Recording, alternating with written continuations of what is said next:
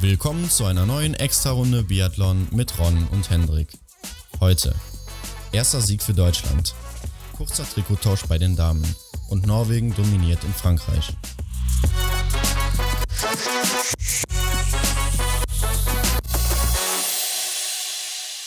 So, neue Folge. Wir sind durch mit dem dritten Weltcup und dem letzten vor Weihnachten und auch für dieses Jahr. Aus Annecy, Le Grand Bonon, Frankreich. Und äh, ja, Hendrik, was sagst du dazu? Ja, es gab ja zum Beginn des Wettkampfes, des äh, Weltcup-Austragungsortes, gab es ja eine kleine Änderung im deutschen Team der Damen. Ja, genau. Da gab es eine große Änderung, kann man sogar sagen, weil ähm, die Damen waren ja in Hochfilzen nicht ganz so erfolgreich. Und dann äh, hat das Trainerteam sich überlegt, wir haben im IBU Cup einige Damen, die sind ganz gut unterwegs und äh, dann testen wir die einfach mal bei uns genau. im äh, Weltcup jetzt, kurz vor Weihnachten. Da sind dann eben Franziska Hildebrand rausgefallen, weil sie auch Trainingsrückstand hatte durch ihre Erkrankung kurz vorm Weltcup-Start. Ja. Äh, Caroline Horschler, die eigentlich ganz gut in der Staffel unterwegs war, wurde dann in den IBU Cup versetzt und Anna Weidel, bei der ja so gar nichts lief bisher, auch. Ja. Und dafür kamen dann Marin Hammerschmidt, Janina Hettich und Marion Deigentech in den äh, Weltcup-Kader der Damen dazu. Marion Deigentech das erste Mal dabei. Ja, genau. Die äh, Janina Hettich ist ja letztes Jahr schon mal mit nach Oslo gefahren, ne, zum Jahresabschluss beziehungsweise zum Saisonabschluss. Äh, da hat sie ja. sich dann für Oslo qualifiziert, weil sie im Gesamt-IBU-Cup, glaube ich, Vierte geworden ist. Ja, sie war auf jeden Fall gut dabei und hat jetzt auch in letzter Zeit ganz gute Ergebnisse geliefert. Deshalb hatte sie sich den Startplatz da auf jeden Fall mal verdient gehabt. Ja, somit war es halt nicht ihre, äh, ihr Debüt dort jetzt äh, am Wochenende, sondern hatte schon den ersten Einsatz sozusagen hinter sich. Und äh, ja, aber für Marion Deigentech war es halt der erste Einsatz im Weltcup. Aber ich finde, sie hat sich gut geschlagen. Ja, das können wir vorab schon mal sagen. Und äh, ja, Marin Hammerschmidt, eine alte Bekannte, kennt man ja, aber auch schon erfolgreich im Weltcup. Also ähm, ja. ist ja eigentlich auch aus dem Kader rausgeflogen, nur weil sie ja letztes Jahr lange verletzt war und fast gar keine Rennen gemacht hat oder gar keine Rennen. Ich bin mir jetzt gar nicht mehr sicher. Ich glaube gar kein Rennen. Mhm. Und äh, ja, auf der anderen Seite muss man auch irgendwie sehen, ich glaube, für eine Caroline Horschler oder eine Anna Weidel ist es vielleicht auch relativ hart, einfach mal so kurz vorher rausgeschmissen zu werden.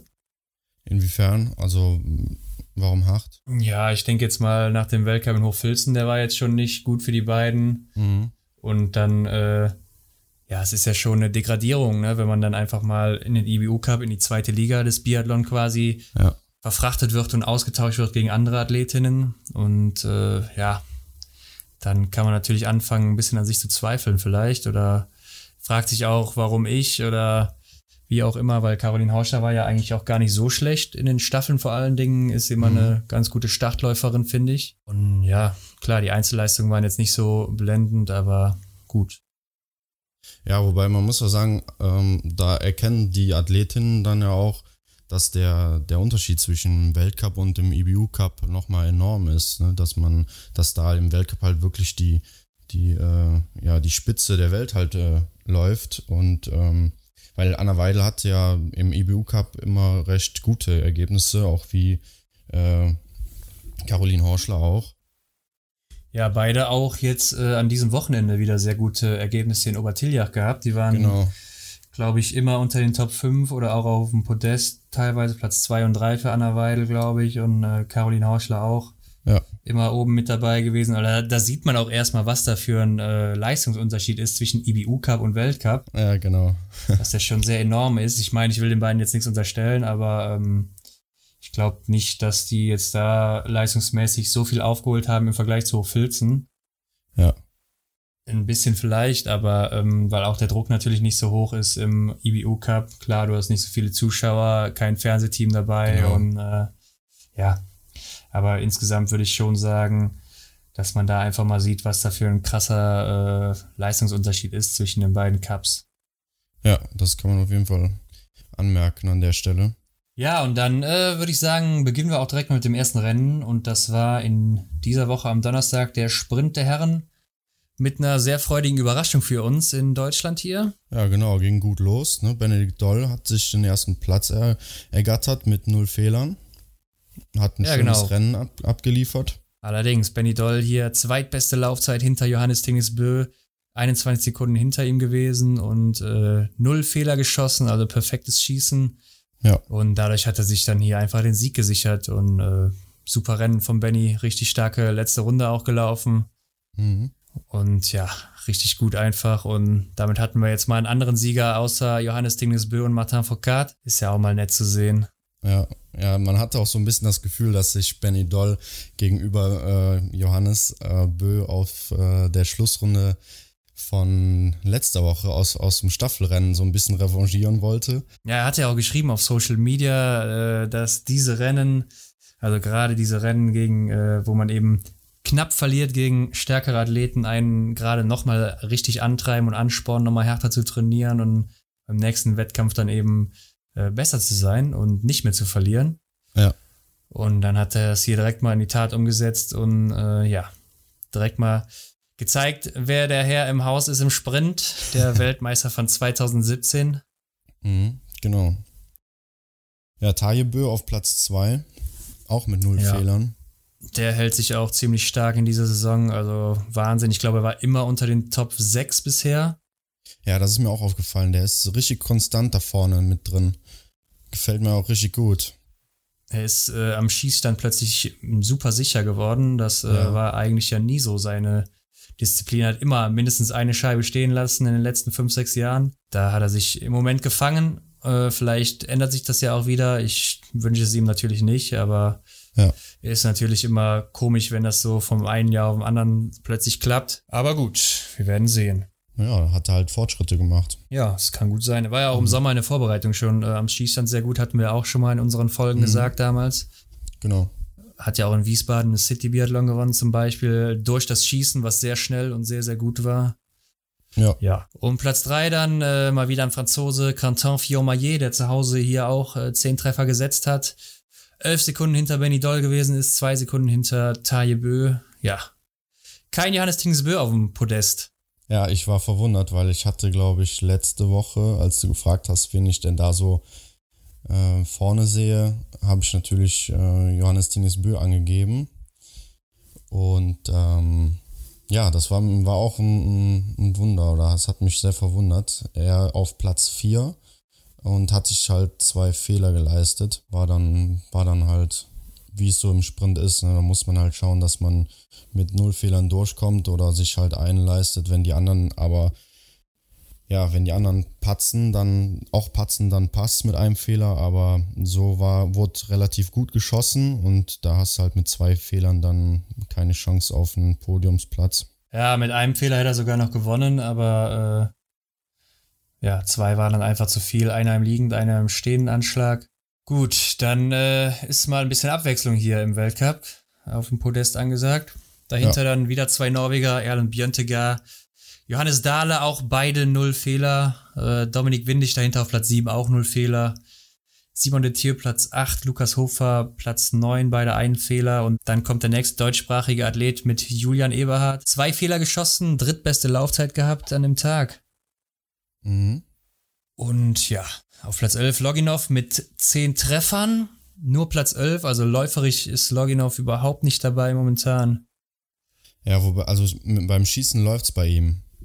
Da ist er ja sehr ja. konstant. Also im Schießen muss, er, muss ich sagen, gefällt er mir fast am besten momentan im ganzen Feld.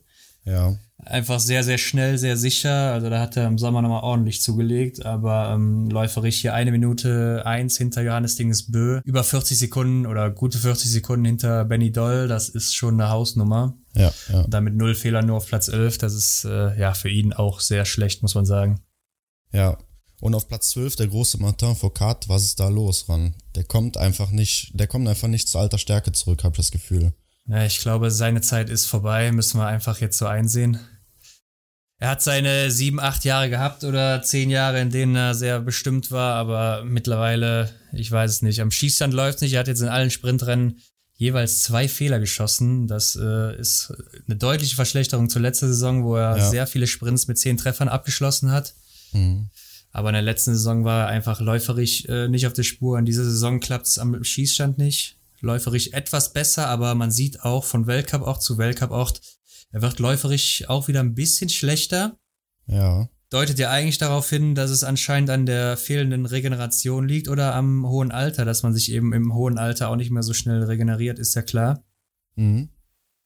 Ich weiß nicht, ob er da vielleicht auch einfach mal ein bisschen mehr Pause einlegen müsste, damit er fitter ist für die Rennen oder Ja. ich kann es ja nicht sagen, ne? Ich bin jetzt kein Trainer, aber ähm, ja, schwierige Angelegenheit. Und ich finde es traurig zu sehen, weil ja, er ist einfach der große Martin Foucault und äh, ihn dann so hinten anstehen zu sehen immer oder äh, ja, das Ja. ist nicht sein Ansporn und so kennt man ihn eigentlich nicht und ist auch irgendwo traurig, finde ich.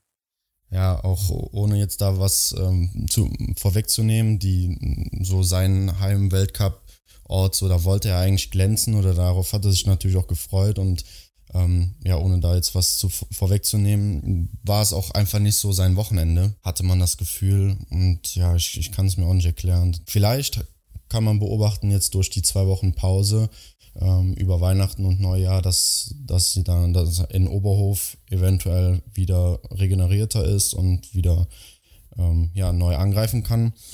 Aber das, das sehen wir halt dann und ähm, ja, wie du schon sagst, kann ich auch, also sehe ich genauso. Es ist sehr merkwürdig, ihn dann halt so im, in Verfolgergruppen zu sehen und äh, wo gar kein Zug mehr nach vorne ist. Also Ja, auf jeden Fall. blöde Situation. Naja, mal abwarten, weil am Anfang der Saison hat man ja noch gesehen, da war er in sehr guter Form oder in der Vorbereitung auch und äh, mal sehen, wie das hier weitergeht. Dann der nächste Deutsche nach Benny Doll war Johannes Kühn auf Platz 14 mit der viertbesten Laufzeit auch an einem Tag. Ja, der war wieder schnell unterwegs. Ja, aber hat hier äh, zwei Fehler geschossen. Ja. Ähm, am Schießstand auch relativ lang gebraucht, wenn man mal guckt. Johannes Kühn jetzt die viertbeste Laufzeit, Martin Foucault die achtbeste Laufzeit. War nochmal sieben Sekunden langsamer als der Johannes. Aber äh, bei gleicher Fehlerzahl ist der Johannes trotzdem hinter Martin Foucault. Da sieht man auch einfach Mhm. mal, dass er da ein bisschen langsamer ist am Schießstand. Und äh, ja, dann haben wir den nächsten deutschen Arndt Pfeiffer mit nur einem Fehler auf Platz 21. Läuferig auch Mhm. nicht klargekommen hier. Ja, die Bedingungen waren auch, also die, die, die Schneesituation vor Ort war ja bescheiden. Ja, ich glaube, an dem Donnerstag, da ging es noch einigermaßen, aber dann an dem Freitag und das ganze Wochenende über, da hat es ja angefangen zu regnen. Äh, Wir Ja. hatten da Plusgrade, deutliche Plusgrade, also 5 bis 10, 15 Grad, je nachdem, wo man sich da aufgehalten hat. Und äh, ja, das war natürlich dann ein bisschen zu viel. Da hat es Mhm. dann nur geregnet und dadurch wird die Strecke natürlich sehr nass, sehr träge. Und äh, ist sehr schwer zu laufen, gerade für die schwereren Läufer, wie Arndt Pfeiffer zum Beispiel einer ist. Und äh, Philipp Horn auf Platz 25 mit zwei Fehlern an dem Tag. 14. Laufzeit, gar nicht so schlecht vom Philipp Horn wieder. Simon Schemm, 32. Ja, Ein Fehler ist läuferisch ja auch noch nicht in Form, wissen wir ja. Ein Fehler schon mal ganz gut gewesen Genau. für den Simon Schemm. habe ich auch gedacht, also dem, das wird ihn wahrscheinlich ein bisschen gestärkt haben. Ja.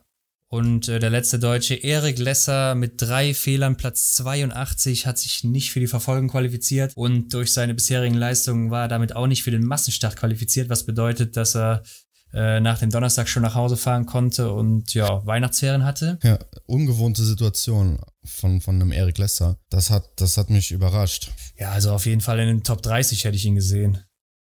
Merkwürdig. Auf jeden Fall schade für ihn. Mal sehen, wie es mit ihm weitergeht. Er hat ja auch schon angedeutet, dass er eventuell sich im nächsten Jahr dann im IBU Cup wieder sieht. Ja, genau.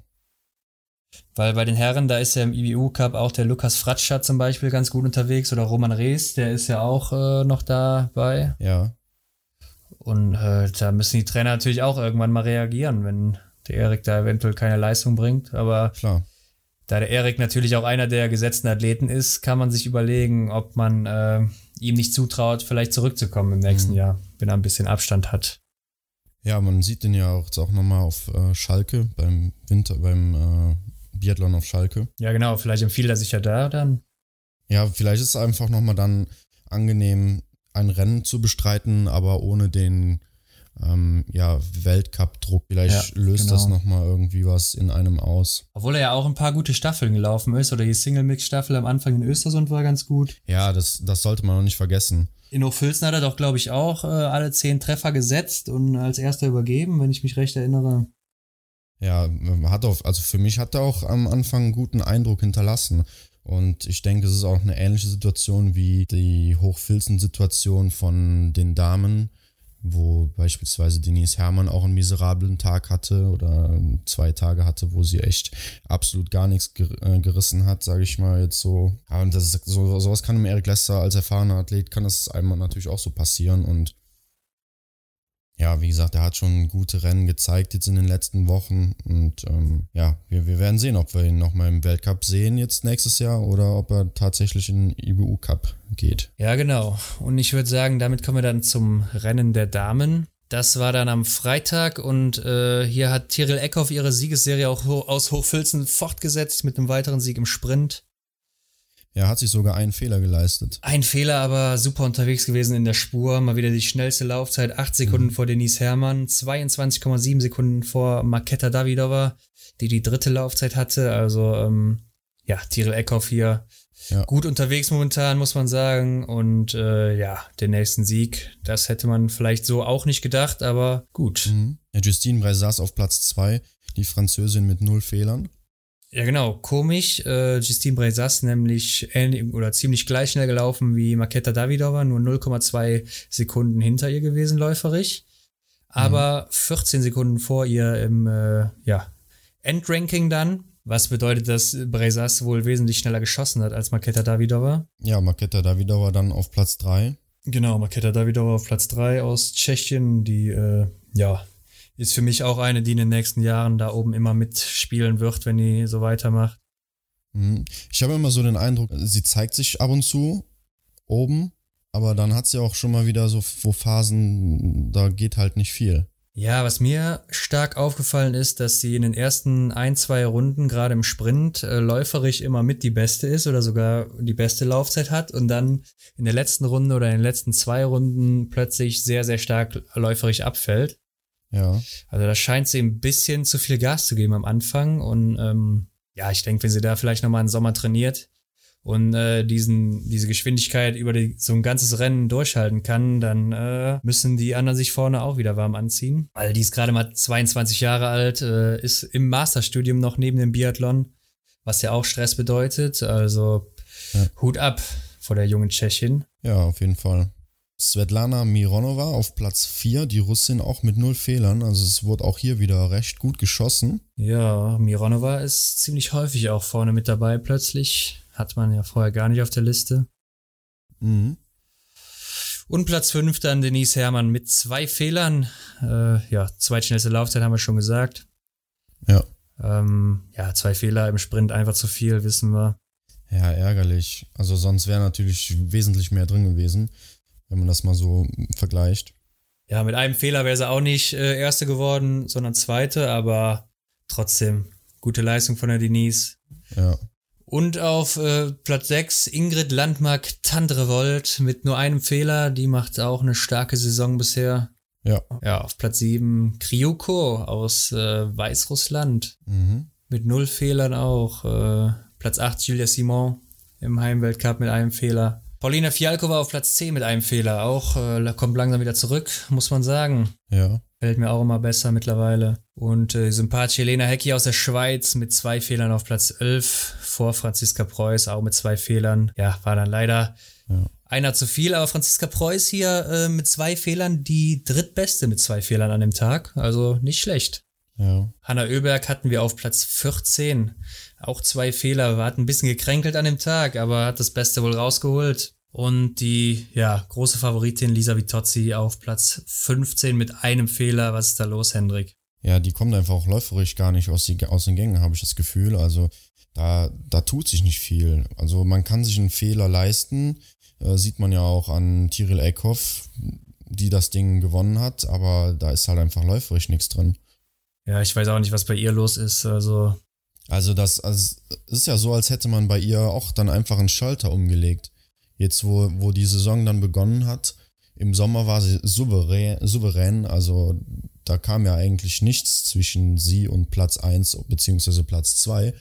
Und ähm, jetzt lässt sie sich da ja so, so abfallen irgendwie. Also ist merkwürdig. Ja, ich kann es auch überhaupt nicht verstehen, was mit ihr los ist. Ich kann es mir nur so erklären, dass sie vielleicht im Sommer zu viel gemacht hat dementsprechend äh, ja im Übertraining ist und äh, die Ermüdung erstmal abbauen muss. Ich weiß es nicht. Ja. Äh, vielleicht hat sie sich auch einfach wirklich zu viel Druck gemacht mhm. und es ist einfach diese Kopfsache bei ihr super schwer. Keine Ahnung. Aber auch hier läuferig nur die 22. Zeit, 58 ja. Sekunden zurück. Ja, es ist einfach schwach. Da geht es ja, da geht es ja um nicht nur einen Sieg, sondern da hängt ja auch viel mehr dran. Ich verstehe nicht, wie man dann da, äh, warum man da nicht so ja akribisch nach, nach Problemen, äh, beziehungsweise nach Problemlösungen sucht. Ähm, das hatte Denise Herrmann auch ange, angegeben in einem Interview, dass sie auch mal mit, mit psychologischen Betreuung äh, gesprochen hat. Also sie haben ja alle Hand an, an Ärzten und äh, Betreuern und sowas. Ja, Mentaltrainer eben auch, ne? Genau, genau. Und dass man da nicht einfach mit, mit verschiedenen Sachen dann diese, diese Knoten im Kopf löst und das dann einfach wieder läuft. Ne? Also bei Denise, Heimer, äh, bei Denise Hermann scheint es ja äh, jetzt wieder zu laufen. Und ähm, ja. ja, kann ich einfach nicht nachvollziehen. Ich weiß es nicht. Ähm, so Mentaltrainer, da ist auch nicht jeder für empfänglich, äh, wissenschaftlich gesehen. Also es gibt auch Leute, die springen da eben nicht drauf an, genauso wie auf Hypnose ja. oder solche Sachen. Die funktionieren mhm. bei manchen Menschen, bei manchen Menschen nicht oder Meditation zum Beispiel. Ähm, vielleicht ist sie so eine. Ich denke schon, dass sie auch solche Sachen in äh, ja, Erwägung zieht und sowas auch macht. Ja. Klar, das sind alles äh, Top-Athleten hier und Leistungssportler. Ja. Die werden alles äh, versuchen, um da irgendwie das Bestmögliche rauszuholen für sich. Mhm. Ja, müssen wir einfach mal sehen, was da mit ihr noch kommt. Äh, vielleicht wird's ja jetzt in einem neuen Jahr dann besser. Ja. Müssen wir mal abwarten. Genau. Janina Hettich auf Platz 23 mit einem Fehler. Genau, direkt hinter der großen Dorothea Viera im gelben Trikot hier noch gewesen. Ja, da habe ich schon übersehen. Ja, stimmt. Sie hat sich zwei Fehler geleistet und war, das war auch dann, lief einfach nicht bei ihr.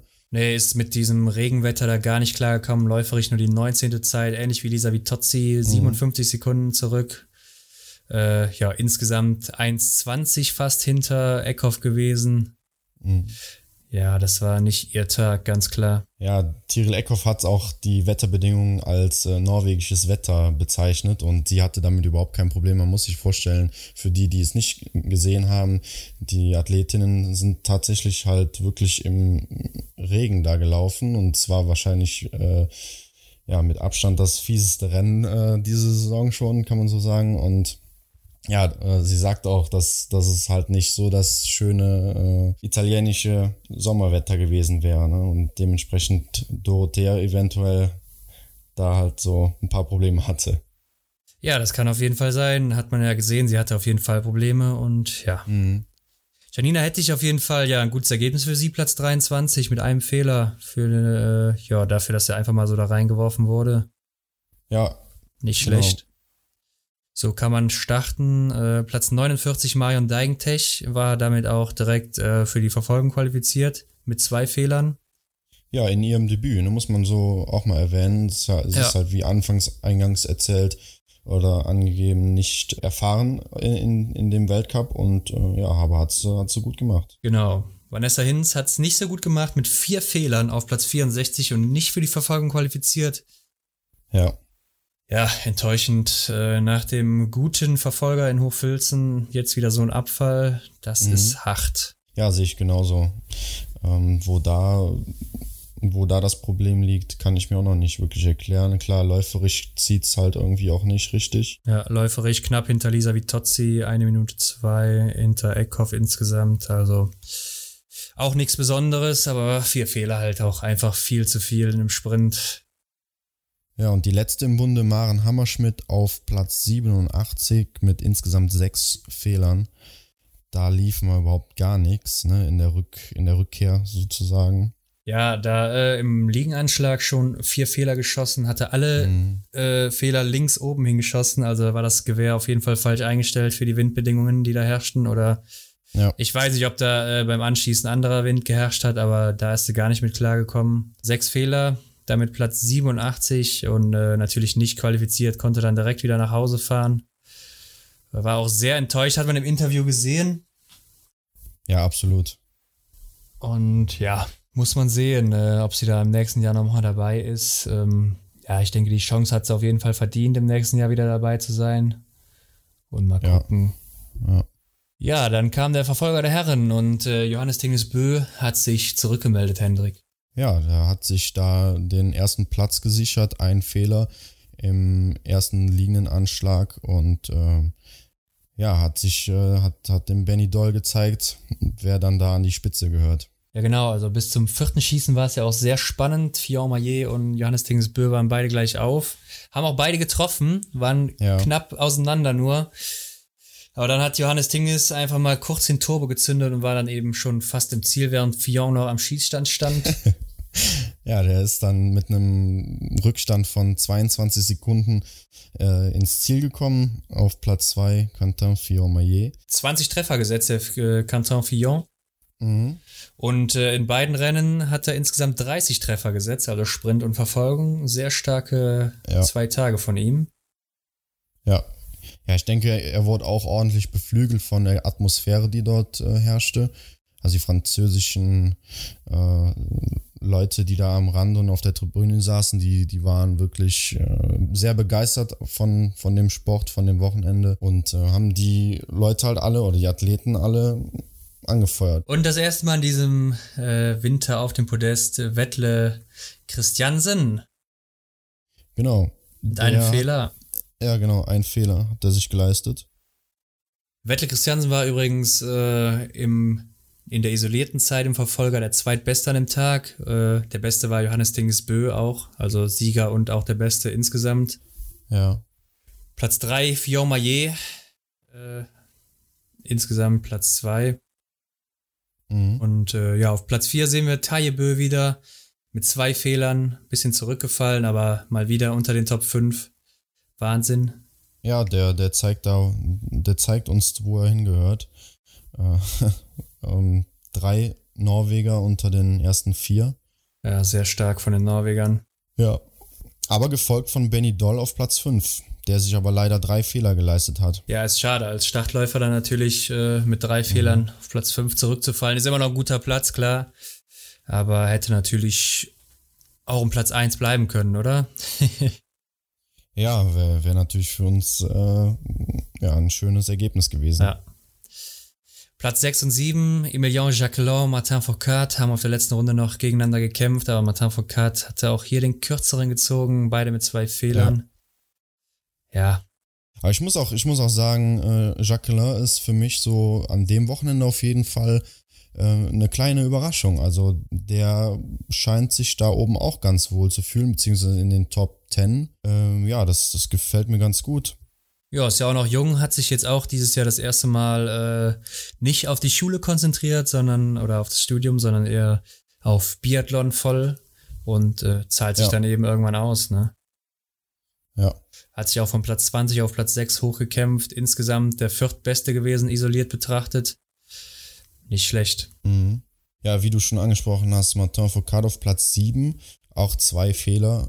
Und ähm, ja, die sind auch nur, nur minimal, äh, mit, mit minimalem Abstand ins Ziel gekommen, also im Vergleich zu Jacqueline. Ähm, aber ich habe immer gedacht, so der Martin, der in vorletztes Jahr oder letztes Jahr, da hätte er sich den noch gepackt, aber ich spürte, ich spürte einfach keine, keinen Kampfgeist so. Ja, also letztes Jahr hätte er sich den sicher nicht gepackt, aber vorletztes Jahr auf jeden Fall noch, klar. Ähm, ja, wie gesagt, er ist momentan einfach nicht in der Form, die wir von ihm kennen. Mit zwei Fehlern ja. hier im Verfolger, da wäre er normalerweise locker in die Top 3 gelaufen. Aber läuferisch hier auch nur die neunte Zeit, insgesamt gesehen nur die siebte Zeit oder ja, siebte Zeit mit einer Minute schon hinter Johannes Tingesbö. Und das mit zwei Fehlern, das ist schon, ja, relativ viel. Ja. Naja, mal sehen. Ja, schade drum. Genau. Auf Platz 8 Erland Björntegard, der Norweger. Fünf Fehler insgesamt. Ja, fünf Fehler, aber trotzdem noch Platz 8. Ja. Hatte die zweitbeste Laufzeit an dem Tag. Hinter Johannes Tingesbö natürlich. Äh, ja, wenn man das auch mal hier sieht, unter den Top 8 haben wir jetzt hier vier Norweger, drei Franzosen und dann eben Benny Doll. Das ist also eine absolute Domination von den beiden Nationen. Ja, keine Frage, die sind äh, super stark diese Saison.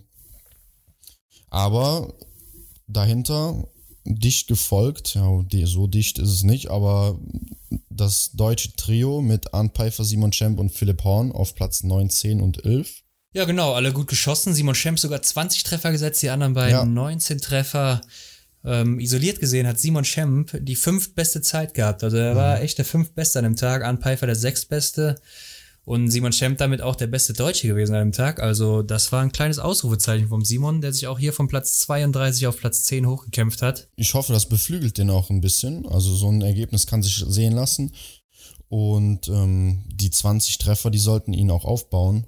Ähm, also ja, dass, dass wir nächstes Jahr den, den Simon da öfters sehen, ne, in den Top 10. Ja, auf jeden Fall. Also super starke Leistung vom Simon hier so kann es weitergehen. Klar, er ist läuferisch noch nicht gut, da ist er immer noch der schlechteste Deutsche, der jetzt hier gestartet ist, auf Platz 25 läuferisch gewesen. Mhm. Aber ähm, ja, wenn das auch langsam besser wird und es wird schon besser von Woche zu Woche, dann äh, könnte es sein, dass der Simon vielleicht in Antolz schon wieder äh, topfit ist und da auch um die Medaillen mitkämpfen kann. Ja, das wäre natürlich das ähm, Schönste für uns, uns äh, als Deutschland-Fans. Ja, auf jeden Fall dass wir da eine, äh, eine und die eine oder andere Medaille holen.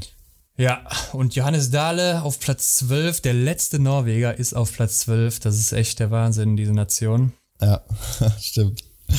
Simon Detieu hier vom Platz 8 auf Platz 15 zurückgefallen mit fünf Fehlern, also war nicht so sein Wochenende, muss man sagen. Mhm. Julian Eberhardt auch fünf Fehler, äh, von Platz 10 auf Platz 16 zurückgefallen. Ja. Ja, Dom, ähnlich wie Dominik Windig auch, äh, beziehungsweise wie äh, Simon Detieu, der von Platz 8 auf 15 gefallen ist, ist, Simon, ist Dominik Windig von Platz 7 auf Platz 17 gefallen. Hat sich auch mhm. sechs Fehler geleistet. Ja, genau. Ja, war von den beiden dann jetzt auch nicht so stark. Genau. Und Johannes Kühn ist vom Platz 14 auf Platz 23 zurückgefallen mit sechs Fehlern an dem Tag. Hatte wohl wieder die viertbeste Laufzeit, also der Johannes immer oben mit dabei. Ja. Läuferig und äh, ja, am Schießstand äh, hat das natürlich ein bisschen vermasselt. Ich glaube, im letzten Schießen hatte er nochmal einige Fehler. Ja, vier Stück. Mhm. Vier Stück, genau. Ja, das ist natürlich, dann hatte sich da das Rennen zerlegt, leider. Ja. Sonst wäre das ganz gut geworden bei ihm. Ganz genau. Was ich noch erwähnen wollte, Alexander Loginov hier auf Platz 13 mit einem Fehler, ist von Platz 11 auf Platz 13 zurückgefallen mit nur einem Fehler. Also läuferig äh, richtig schwach von Alexander Loginov, auch nur die 36. Laufzeit. Ja. Also er, schießt richtig gut, aber läuferig kommt er überhaupt nicht äh, in die Gänge. Ja. Und ja, ist von, von ihm nicht gewöhnt, aber äh, ich meine, mich macht jetzt nicht traurig, weil ich ihn ja nicht besonders leiden kann, würde ja. ich sagen. Aber ja, es ist natürlich komisch zu sehen. Er war auch im, im Sommer, glaube ich, ein bisschen am Rücken verletzt oder hatte damit Probleme. Vielleicht liegt es daran noch. Ja. Aber gut. Ja. Genau, Samstag Nachmittag, die Verfolgung der Frauen. Ja, und irgendwie geht das immer weiter da mit den Norwegern. Tiril Eckhoff äh, hat auch einen kleinen Lauf, dritter Sieg in Folge. Ja, also sie, man muss auch sagen, sie ist über sehr schnell. Also sie hat doch sich zwei Fehler geleistet, aber ist trotzdem noch mit 38 Sekunden vor ihrer Landsfrau Ingrid Landmark-Tannewold die von Platz 6 auf Platz 2 gelaufen ist, die sich auch zwei Fehler geleistet hat. Äh, ja, aber Tyrell Eckhoff, wie gesagt, ist 38 Sekunden vor ihr ins Ziel gekommen. Also läuferisch ist einfach äh, im Moment auf einem Niveau, wo sie, wenn sie das weiter so aufrecht halten kann, auf jeden Fall in Antholz die ein oder andere Medaille, das ein oder andere Metall äh, mitnehmen kann. Ja, genau. Also Tyrell Eckhoff einfach in sehr, sehr starker Form. Äh, 38 Sekunden vor Ingrid Landmark-Tandrold, hast du gesagt, aber die hat die letzte Runde natürlich auch austrudeln lassen können. Hatte die viertbeste Laufzeit mit 6,7 Sekunden hinter Kaiser Meckerein, die die schnellste war. Also ich denke, Tyrell wäre eigentlich die schnellste gewesen, wenn in der letzten Runde noch hätte was gehen müssen. Aber was mich auch ja. viel mehr bei ihr beeindruckt, ist das Schießen. Die hat jetzt schon wieder bei 20 Schuss 18 äh, Treffer gesetzt. Das ist man von ihr nicht so gewöhnt. Ja. Ja, und da hat sie sich auch hier den Sieg geholt. Isoliert betrachtet äh, die viertbeste gewesen an dem Tag. Ja, stark von ihr. Und Platz drei, erstes Podium für Lena Hecki. Zwei Fehler, 46 Sekunden zurück. Läuferig auch gut dabei gewesen, siebte Zeit. Äh, ja, was will man da mehr? Ja, Lena Hecki hat sie sich auf jeden Fall verdient. Genau, finde ich, finde ich auch mal ein schönes Bild da, wen zu, zu sehen, der ähm, ja, eigentlich sich so in den Top 15, 10 bis 15 auffällt. Ja, und äh, von Platz 11 auf Platz 3 vorgelaufen, gefällt mir gut. Ja, und auf Platz 4 hat äh, Dorothea Viera sich zurückgekämpft. Mit nur einem Fehler hatte sie auch im äh, Verfolger die beste Zeit isoliert betrachtet. 15 Sekunden vor der Lena Hecki und äh, mhm. ja, sehr starke Leistung, sich so weit wieder vorzukämpfen. Hat ihr aber nicht so viel gebracht, weil sie hat trotzdem ihr gelbes Trikot an Ingrid Landmark-Tandrevold verloren an dem Tag. Stimmt, es gab einen Wechsel, ja. Das erste Mal, dass die junge Norwegerin in Gelb aufgetreten ist und äh, das erste Mal nach langer Zeit, dass Dorothea Viera ihr gelbes Trikot abgeben musste. Ja, es war auch äh, am Sonntag im Massenstart eine merkwürdige Situation und ähm, in der Pressekonferenz von dem Verfolger sagte die Ingrid auch, ja, dass sie es eigentlich noch gar nicht so glaubt oder dass sie es erst glaubt, wenn sie dann tatsächlich am Sonntag am, am Start steht und das Trikot dann tatsächlich anhat. Ja, aber die Ingrid ist äh, die ganze Saison schon immer vorne mit dabei. Starke Leistung von ihr, muss man einfach so anerkennen. Ja, klar. Justine Bray saß von Platz 2 auf Platz 5 zurückgefallen mhm. und äh, landet vor Denise Herrmann, die beide vier Fehler geschossen haben. Denise Herrmann auf Platz 6. Ja. Äh, Denise Herrmann hier zweitbeste Laufzeit gehabt mit 1,7 Sekunden hinter Kaiser Meckereien, also läuferisch auch wieder top unterwegs. Und ja, direkt dahinter Franziska Preuß mit nur einem Fehler von Platz 12 auf Platz 7 vorgelaufen. Mhm. Aber äh, ja, die Damen melden sich zurück, oder Hendrik? Ja, das tut gut. Also ich denke auch, die haben vor allem Franziska Preuß und Denise Herrmann sind da aus dem kleinen Loch aus dem Tief wieder rausgekommen und ähm, ja, da können sie sich auf jeden Fall noch eine Weile aufhalten, beziehungsweise auch gerne noch eine Schippe drauflegen. Ähm, die beiden fühlen sich da wohl und äh, da gehören sie auf jeden Fall hin. Ja. Kryoko ist von Platz 7 auf Platz 8 zurückgefallen mit einem Fehler. Äh, ist eine ziemlich unscheinbare, aber die sieht man schon mal öfters irgendwie unter den Top 10 ab und zu. Ja, ich frage mich auch schon, ich habe mich auch schon eben gefragt, warum du die erwähnst, aber weil, weil mir kommt sie überhaupt gar nicht bekannt vor. Ja, ist eine gute Schützin und äh, ab und zu tatsächlich schon mal in den Top 10 zu finden und ja, kann man mal erwähnen. Ja. Julia Simon auf Platz 9, einen Platz zurückgefallen mit vier Fehlern auch. Und äh, auf Platz 10 Paulina Fialkova. Und da ist was ganz Kurioses passiert, Hendrik. Die hat nämlich beim dritten Schießen alles abgeräumt stehend und äh, ist dann eine extra Strafrunde gelaufen, also quasi eine extra Runde gelaufen. Ja.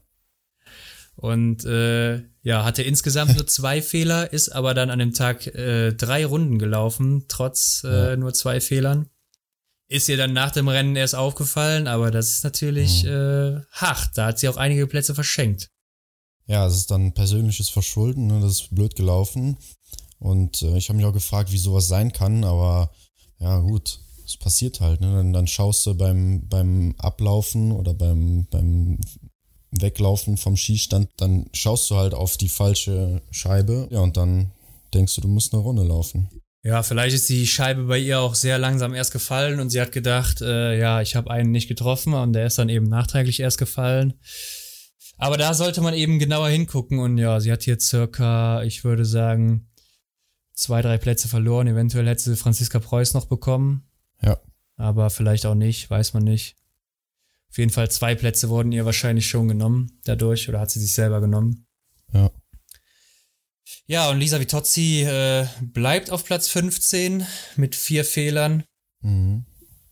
Ja, sie ist nicht gut ins Rennen reingekommen, beziehungsweise hat sich direkt schon drei Fehler geleistet. Mhm. Und ist dann dadurch schon weit zurückgefallen, hat sich dann im letzten Schießen nochmal einen Fehler geleistet. Ja. Ja, aber ihr läuft's gar nicht zusammen, weder am Schießstand noch in der Loipe momentan. Ja. Komisch.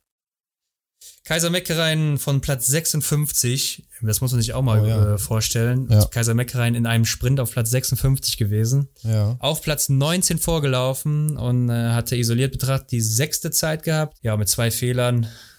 Also gutes Rennen von ihr. Ja. ja. Und äh, Hendrik, was mir mal aufgefallen ist, wir haben ja auf Platz 24 Marie Eder, die Finnin. Ja.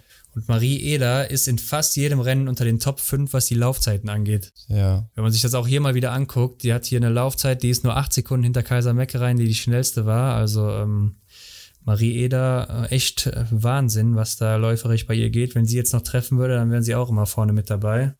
Ja, wollte ich gerade erwähnen. Schade, dass, dass sie dann hier die vier Fehler geschossen hat. Ja, klar, aber du, du kannst halt ein Rennen oder du kannst dich im Rennen halt nur gut platzieren, wenn halt beide Disziplinen laufen. Ne? Und äh, wenn du halt vier Fehler schießt und äh, läuferisch aber super bist, okay, Ausnahmeathleten können dann da auch noch irgendwas reißen, aber ja, ja.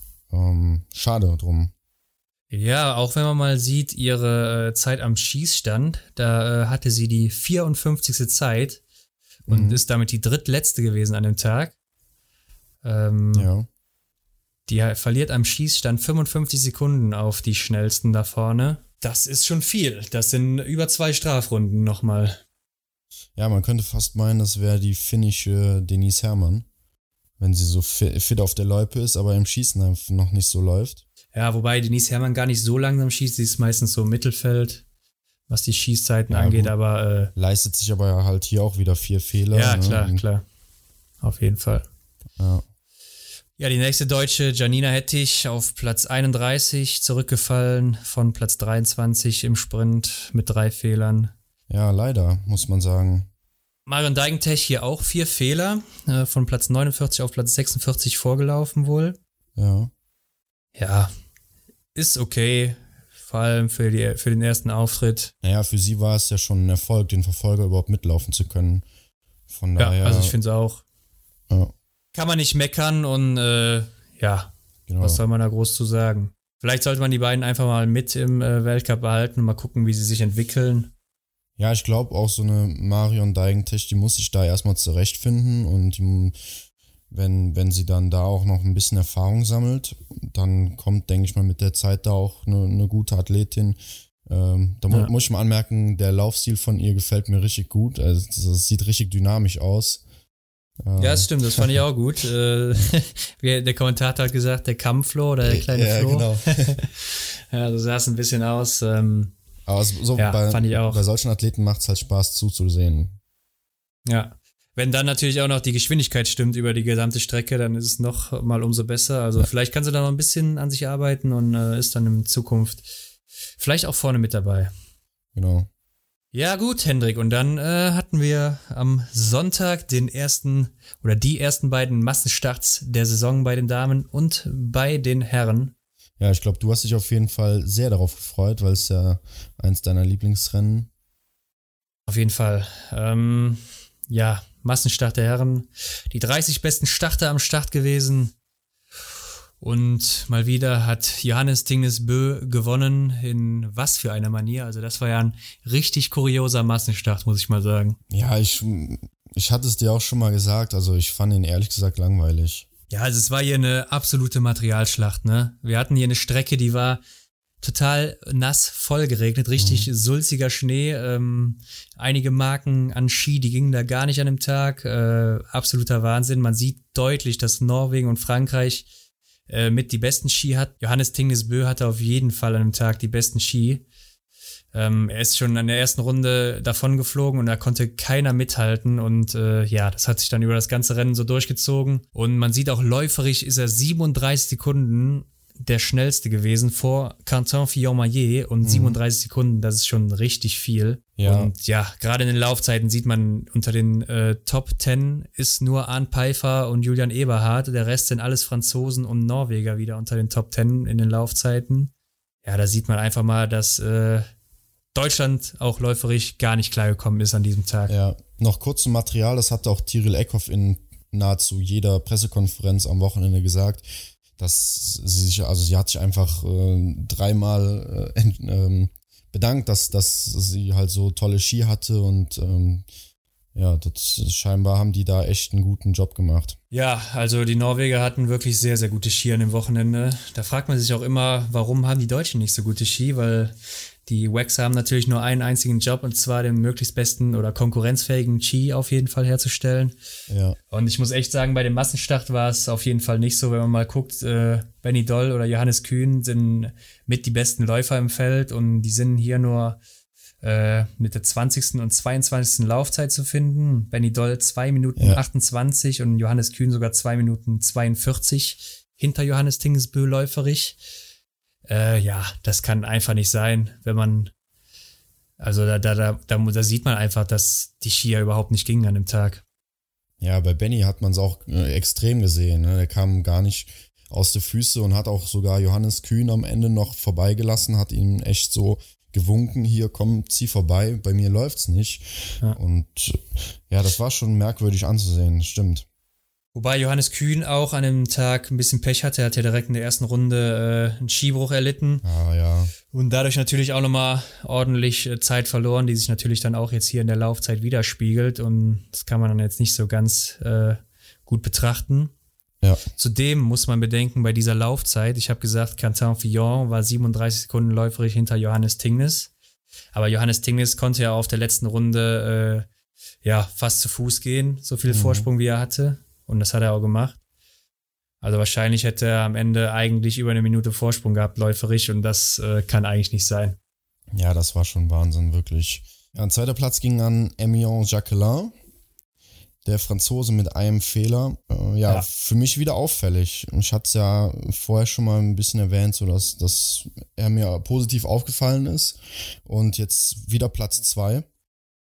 Ja, er war auch der schnellste Mann am Schießstand an dem Tag, mit sieben Sekunden vor dem Koreaner oder Russen, wie man es sehen will, Lapschin. ja. Der eigentlich auch immer der schnellste am Schießstand ist, aber gut, der hat dann auch heute sechs Fehler geschossen und wurde letzter, aber mal wieder zu Jacqueline zurück, also wirklich stark, äh, wird immer besser, ist ja auch noch relativ jung läuferisch auch der fünftbeste gewesen, ja, und dann eben Platz ja. zwei dadurch. Ähm, hatte hinter sich noch Taje Bö, der Dritter geworden ist, mal wieder. Also wieder ein Bödium, ja. kann man sagen. Zwei Bös auf dem Podium. Ja, der hält sich da, ne? Der, der ist immer da irgendwie mit dabei. Das ist verrückt, aber. Auch wieder 19 Treffer gesetzt. Also, äh, ich weiß nicht, was bei ihm los ist, dass er auf einmal so gut schießt, aber ja. tja, nicht schlecht. Super für ihn. Ja, so kann es gehen. Mhm drittbeste Laufzeit. Da sieht man auch wieder die Norweger äh, Top-Ski gehabt. Ich meine, ich will jetzt nicht sagen, Taje Böse ein schlechter Läufer. Auf ja. gar keinen Fall, er ist ein guter Läufer, aber ich sehe ihn jetzt nicht unbedingt in den Top 3 Laufzeiten meistens. Deshalb, äh, ja, Ski waren auf jeden Fall ausschlaggebend an dem Tag. Auf Platz 4 Quentin Fillon-Maillet, zwei Fehler. Zweitbeste Laufzeit habe ich auch schon gesagt. Und auf Platz 5 Martin Foucault. Ja, die beiden haben auf der mhm. letzten Runde noch zusammen gekämpft um Platz 4. Und Martin Foucault hat auch hier die, den kürzeren gezogen. Sechs beste Laufzeit nur. Äh, ja, ich weiß nicht. Äh, Martin Foucault ist einfach nicht mehr der, der er mal war. Traurig, ja. aber wahr. Ja, was man jetzt so auch am Wochenende gesehen hat, ist, dass sich das, was er mal angekündigt hatte oder in einer Pressekonferenz gesagt hat, dass er nicht mehr der beste Franzose ist oder dass er nicht zwangsläufig immer der beste Franzose ist. Das bewahrheitet sich halt jetzt alles, wenn man überlegt, dass ja in den Rennen am Wochenende jetzt hier Franzosen vorne mit dabei waren, aber kein Martin Foucault. Also. Ja, gut, ich meine, er ist schon noch vorne mit dabei, klar. Platz ja, 5 ist nicht schlecht. Wenn du jetzt äh, in einem Deutschen oder so, sagen wir mal einem Arndt Pfeiffer, die Ergebnisse ja. geben würdest, die ein Martin Foucault bisher abgeliefert hat, da würdest du sagen, was für eine Saison vom Arndt Pfeiffer. Aber wir reden hier von Martin Foucault und für ihn ist ja. das natürlich äh, ja eine harte Niederlage, ne? Ja, aber ja, er braucht auf jeden Fall den perfekten Tag, um äh, in der Platzierung der beste Franzose zu sein. Ja, auf jeden Fall. Genau. Vor allen Dingen mit einem Fehler Platz 5. Normalerweise wäre er mit einem Fehler, hätte er mit Johannes Tingnis um den äh, Sieg des Tages gerungen, aber hier ja. keine Chance gehabt. Eine Minute fünf auch zurück insgesamt. Keine Chance. Ja, dann mit ein bisschen Abstand kam noch Johannes Dahle, der Norweger, auf äh, Platz 6 mit zwei Fehlern. Ja, der macht sich auch immer besser, kann man nichts sagen. Top. Ja, wie man sieht, Platz 1 bis Platz 6 geht nur an Norwegen und Frankreich, wieder mal. Ja, ich denke, das wird sich auch über die gesamte Saison so ziehen. Und äh, ja. ja, mal sehen. Platz 7 dann aber Arndt Pfeiffer mit zwei Fehlern. Genau, bester Deutscher an dem Tag. Ja, zehnte Laufzeit, also ist auch am besten gelaufen, sogar von den Deutschen. Wie gesagt, Benny Doll und Johannes Kühn weit abgeschlagen läuferig, weil da nichts ging. Simon Schemp ja.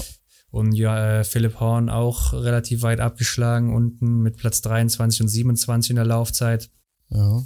Loginov äh, mit zwei Fehlern nur Elfter geworden, auch läuferisch hier mal wieder nicht gut unterwegs gewesen. Mhm.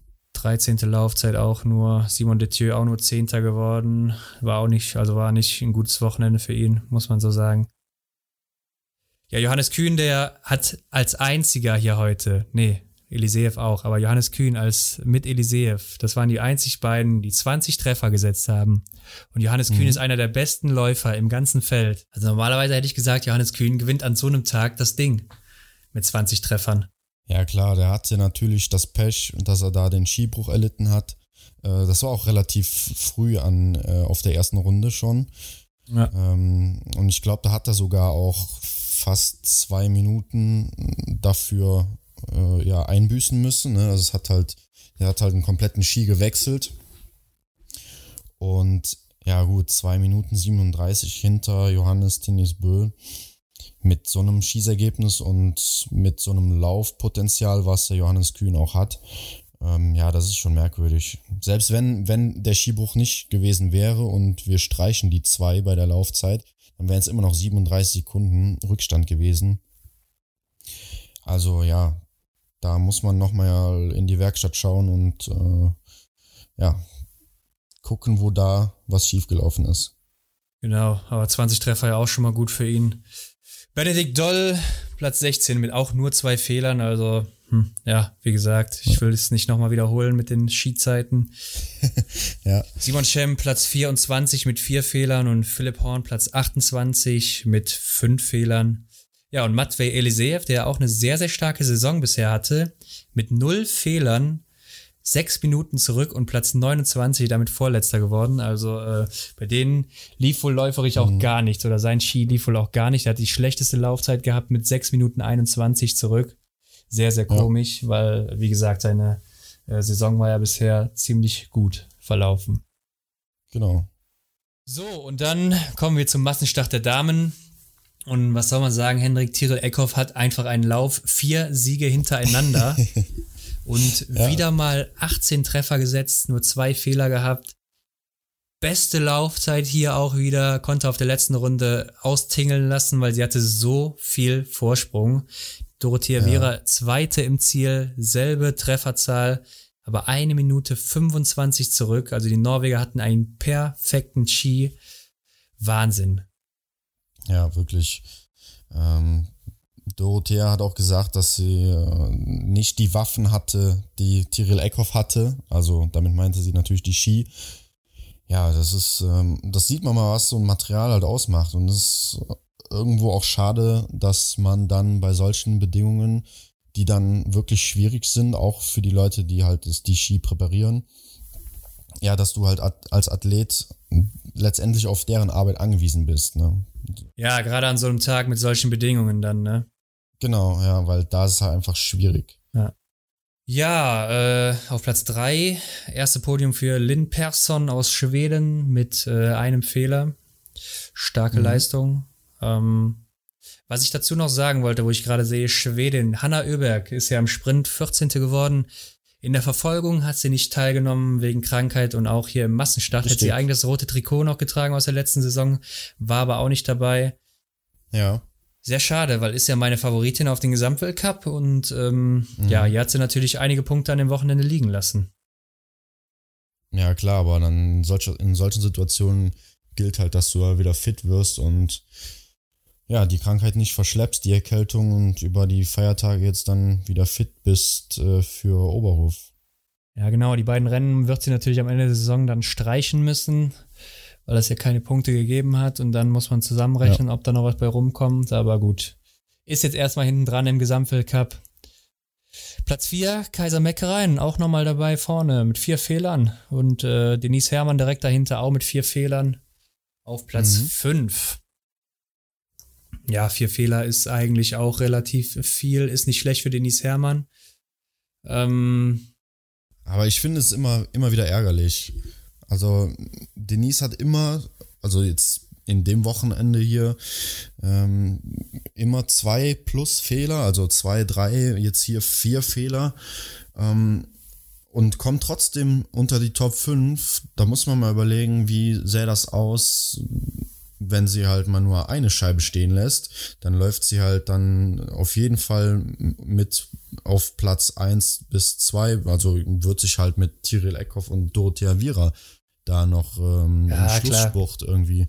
Klar, Hendrik, das ist keine Frage. Also, ähm, aber das ist eben Biathlon. Wir sind ja nicht beim Langlauf und äh, Denise Herrmann kommt ja vom Langlauf, sonst wäre sie da geblieben, wenn sie da so erfolgreich gewesen wäre. Ganz genau, ja, ja klar. Hier auch die viertbeste Laufzeit, aber 47 Sekunden hinter Tyrell Eckhoff, die auf der letzten Runde eben das Gas ordentlich rausgenommen hat. weil sie schon feiern konnte und äh, Denise Hermann nicht. Also Denise Hermann ja auch gar nicht zurechtgekommen auf der Strecke. Ja. Hat man auch gesehen. Ähm, ja, und dann haben wir auf Platz 6 Jolova Perscht. Und das war auch so eine Sache.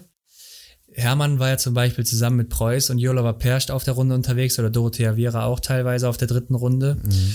Und da war einfach zu sehen, dass Jolova Perscht läuferisch mithalten konnte, was einfach nicht sein kann. Ja. Weil Jolova Perscht ist keine gute Läuferin, muss man sagen. Also, okay, sie ist eine mittelmäßige Läuferin, aber sie kann nicht mit einer Denise Herrmann, mit einer Dorothea Viera oder auch nicht mit einer Franziska Preuß unbedingt mithalten. Und ja. äh, hier hat sie sogar teilweise das Tempo angegeben, also es war echt ein verhexter Tag auf der Strecke, ganz klar. Ja, eine Materialschlacht war es. Ja, äh, sieht man zum Beispiel auch daran, dass zum Beispiel eine gute Läuferin und eine leichte Läuferin wie Marketa Davidova auch nur die achte Laufzeit hatte mit einer Minute 18 Rückstand auf Tirol Eckhoff. Mhm. Ja, Tschechen allgemein auch nicht so ein gutes Material gehabt, obwohl die eigentlich alle gute Läuferinnen sind. Aber gut. Franziska Preuß hat sich Platz 8 gesichert mit zwei Fehlern. Und äh, ja. ja, die Frau im gelben Trikot, Ingrid Landmark-Tandrevold, mit vier Fehlern auf Platz 12. Und damit ist Dorothea Viera wieder zurück im gelben Trikot, hat sich das gelbe Trikot über Weihnachten zurückerobert. Meinst ja. du, sie konnte dem Druck nicht standhalten oder war es einfach nur Performance an dem Tag? Ja, ich denke, es wird zum einen auf jeden Fall der Druck gewesen sein. Wenn du das erste Mal das gelbe Trikot trägst, da bist du, glaube ich, ein bisschen nervöser als sonst. Ja. Und äh, ja, es kann aber auch nicht jeder Tag äh, so laufen wie die anderen. Und ich glaube, Ingrid Landmark-Tandrevold ist eine gute Athletin, aber ich glaube nicht, dass sie eine ist, die halt in jedem Rennen unter die Top 5 rennen kann oder laufen kann. Ja. Weil sie ist läuferisch gut dabei, aber jetzt auch nicht eine der Top-Läuferinnen. Äh, am Schießstand muss sie eben den Unterschied machen und wenn sie da mal einen schlechten Tag hat, dann äh, geht's für sie halt eben auch schnell mal aus den Top 10 raus. Klar. Ja. ja, und auf Platz 13 die von mir angesprochene Marie Eder hatte hier mal wieder die drittbeste Laufzeit. Zweitbeste Laufzeit Kaiser Meckereien, knapp hinter Tyrell Eckhoff. Mhm. Ja, Marie Eder ist einfach läuferisch top. Kann ich nicht anders sagen, aber was mir auch wieder auffällt, am Schießstand hat sie am längsten gebraucht hier von den 30 Starterinnen, beziehungsweise 29, weil äh, Elisa Gasparin ist nicht zu Ende gelaufen. Ja. Sie hat, war also die langsamste am Schießstand und verliert da eine Minute sechs. Ja, das ist dann, da, das, da kann man noch ordentlich was rausholen. Wenn man die nämlich mal abziehen würde, die eine Minute sechs, dann wäre sie auf Platz zwei gewesen mit vier Fehlern. Mhm. Ja, und äh, dahinter auf Platz 14 Paulina Fialkova und auf Platz 16 Lisa Vitozzi mit zwei Fehlern auch. Läuferig nur die 23. Zeit, also gar nicht zurechtgekommen. Hier in ähm, Annecy zwei 15. Plätze, einmal Platz 16. Ja, müssen wir, glaube ich, nicht mehr viel zu sagen. Es ist einfach nicht die Lisa Vitozzi, die wir ähm, zu Beginn ja, im, oder auch schon im Sommer und zu, ja. zu Beginn in Schön und äh, den, den Festivals gesehen haben, das ist äh, merkwürdig. Und auf Platz äh, 22 Marketa Davidova mit sechs Fehlern. Platz 20 Justine Bresas darf mhm. man nicht vergessen, mit sieben Fehlern ist viel zu viel. Und die starke Lena Hecki, die am Vortag noch auf Platz 3 war, mit sieben Fehlern auf Platz 28, damit vorletzte geworden. Ja, schade. Auf jeden Fall, Hendrik, auf jeden Fall. Aber ich finde es schön, dass die Situation bei den Damen gefällt mir richtig gut. Die bringen halt, das bringt halt alles Spannung rein. Wenn wir uns jetzt gleich mal den Gesamtweltcup-Stand anschauen, ähm, da ist Tiril Eckhoff auch schon ein Stückchen weit jetzt wieder rangekommen durch, durch, ihre, äh, fand, durch ihr fantastisches Wochenende. Ähm, und das, das bringt halt einfach ähm, ja, Spannung und, und Abwechslung mit rein. Und das finde ich so cool an, der, an dem Frauen-Biathlon im Moment. Ja, Frauen auf jeden Fall sehr eng. Ähm, vorab möchte ich mal gerade anmerken, Marte Olsby-Reuseland ist hier nicht angetreten. Zwar nicht, weil sie äh, kränkelte, Stimmt. sondern sie hatte sich vorgenommen, um ähm, vor Antolz fit zu sein, eine Trainingseinheit einzulegen. Mhm. Und da frage ich mich, wie kann man denn als Marte Olsby-Reuseland die Ambitionen hat, den Gesamtweltcup zu gewinnen, einen Weltcup-Ort auslassen, wo drei Einzelrennen sind? Ja, ich glaube, das ist alles so ein bisschen auf Antolz ausgelegt. Aber mm, wie du schon sagst, so wenn du, und, und Marte Olsby-Reuseland hat ja definitiv die Qualitäten dazu, ähm, um die äh, große Kristallkugel zu kämpfen. Und ja, das äh, verstehe ich auch nicht ganz. Ja, das ist mir absolut ein Rätsel, kann ich nicht nachvollziehen. Ja. Aber gut, ist ihre Entscheidung und äh, ja, ich würde sagen, dann gehen wir direkt mal rein in den Frauen-Gesamtweltcup. Äh, Platz 1, Dorothea Viera, jetzt äh, schließt sie das Jahr auf Platz 1 ab mit 304 Punkten. Genau. Und auf Platz 2 sehen wir jetzt Tiril Eckhoff, die hat sich ordentlich nach vorne gearbeitet durch ihre vier Siege jetzt hintereinander. Mit der Staffel sogar fünf Siege ja, hintereinander. Ist jetzt fünf Punkte vor Ingrid Landmark-Tandrevold, ihre Zimmergenossin. Ja, genau.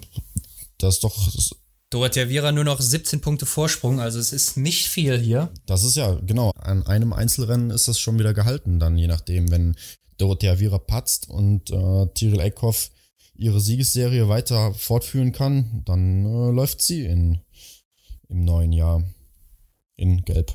Ja, wenn man jetzt auch mal die Streichergebnisse mit einbezieht aus Östersund, dann wäre Tyrell Eckhoff jetzt natürlich Erste ja. mit ihrer schlechten ja. Platzierung da. Ähm, ja, aber muss man dann am Ende der Saison sehen, da wird erst abgerechnet. Genau. Sie hatte nämlich in Östersund im Sprint nur einen 40. Platz und im Einzel einen 29. Mhm. Also wenn man die beide rausstreicht, ja, dann hat sie hier äh, vier Siege und einen achten Platz aus dem Sprint von Hochfilzen. Also da äh, wird keine andere Athletin rankommen im Moment. Ja. Aber gut. Äh, Justine Brezas hat sich auch gut nach oben gearbeitet, ist auf Platz 4 mhm. vor Julia Simon, die auf Platz 5 ist. Sehr überraschend, meiner Meinung nach. Platz 5. Ja, für mich auch überraschend ist Lena Hecki auf Platz 6. Ja, genau. Und Lynn Persson auf Platz 7, auch nicht schlecht. Maketa Davidova auf Platz äh, 9 und dazwischen ist noch Hanna Oeberg auf Platz 8, die ja hier zwei Rennen ausgelassen hat. Äh, sonst wäre sie vielleicht auch noch in den Top 3 mit dabei, wer weiß. Genau. Beste Deutsche ist dann Denise Herrmann auf Platz 11. Genau, und Franziska Preuß auf Platz 13. Wäre schön, wenn die beiden, aber ja, wäre schön, wenn die beiden da den Anschluss nicht verlieren. Nach oben. Ja, es sind schon 120, fast ja, 130 Punkte keine Frage, Rückstand. Auf Platz 1, 2 sehe ich sie auch nicht, aber es wäre halt schön, wenn, wenn sie sich dann da auf Platz 7 oder 8 oder auf jeden Fall ihre Leistungen vom Vorjahr ähm, ja, bestätigen bzw. verbessern könnten. Platz 16 Lisa Vitozzi, 143 Punkte. Ja, muss man nicht mehr viel zu sagen. Haben wir schon alles zu gesagt. Aber kann man da schon davon ausgehen, dass der Zug abgefahren ist? Ich denke schon, ja. Also in dieser Saison wird da nicht mehr viel drin sein, außer die äh, vorne werden alle krank oder lassen einiges aus oder wie auch immer oder haben auch so eine längere Schwächeperiode. Aber ich kann mir nicht vorstellen, mhm. dass das äh, alle, allen, die gerade in den Top 3 oder Top 5 sind oder vielleicht sogar Top 10 also, dass die auch so ein Schicksal ereilen wird wie die Lisa Vitozzi. Mhm. Und Lisa Vitozzi müsste natürlich einige Rennen auch gewinnen und den Rest der Saison dann auch meistens in den Top 5 sein. Ja. Aber gut, gehen wir mal zu den Herren über und da ist es nicht ganz so eng, wobei vielleicht wird es eng. Johannes Dingesbö natürlich auf Platz 1 mit 374 Punkten, schon 61 mhm. Punkte vor seinem Bruder Tajebö, was äh, ja sehr viel ist. Also mit einem Sieg könnte Tajebö nicht Erster werden. Und Quentin genau. Äh, auf Platz 3 auch schon äh, nochmal 30 Punkte, 32 Punkte hinter Tajebö. Also da sind riesige Lücken. Und auf Platz 4 erst Martin Foucault. Genau. Ja. Ja, Platz 5 Simon Detieu macht das Trio in den Top 5 komplett, was die Franzosen angeht. Die beiden Bös aus Norwegen ja vorne weg. Dahinter der schießstarke Alexander Loginov und dann der junge Emilien Jacquelin auf Platz 7 und der beste Deutsche Benedikt Doll hat sich auf Platz 8 hochgearbeitet, also Chapeau. Mhm. Und äh, auf Platz 9 und Platz 10 Erland Björntegard und Johannes Dahle. Wieder zwei Norweger. Und damit haben wir unter den Top 10 einen Russen, einen Deutschen und der Rest alles Franzosen und Norweger. Vier Franzosen und vier ja. Norweger. Johannes Kühn auf Platz 13 im Moment und Arndt Pfeiffer auf Platz 19, Philipp Horn Platz 22 und Simon Schemp hat sich auf Platz 26 hochgearbeitet, was nicht verkehrt ist für ihn. Er muss noch ein bisschen zulegen, damit er auch immer im Massenstart gesetzt ist, aber ähm, ich denke, das wird auch jetzt nach Weihnachten dann der Fall sein. Ja, gehe ich auch von aus, dass er da Sicherheit bekommt und äh, aus seiner Erfahrung schöpfen kann und dann da ja zu alter Stärke zurückkommen kann Denn dann, wenn, wenn das der Fall wäre, dann hätten wir natürlich in den einzelnen Rennergebnissen wieder ein schönes Ass im Ärmel. Auf jeden Fall. Ja, Hendrik, das war's dann für dieses Jahr mit Biathlon. Ja. Wir haben keine Rennen mehr, außer das äh, Rennen auf Schalke, das wir natürlich auch uns angucken werden und wo wir auch drüber berichten werden. Genau, also wir machen keine Pause. Die nächste Folge ähm, kommt dann wie gewohnt äh, nächsten Montag. Dann werden wir auch mal darüber reden, was so in dem ersten Trimester jetzt unsere Tops und Flops waren, würde ich sagen. Ja, machen wir einfach mal so ein Resümee. Genau.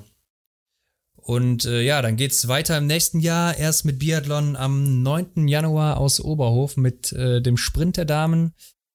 Sprint der Herren am nächsten Tag. Dann haben wir da noch eine Staffel und äh, ja, auch wieder einen Massenstart. Vielleicht kann Simon Schemmt sich im Sprint dann auch weiter vorarbeiten, sodass er direkt für den Massenstart qualifiziert ist.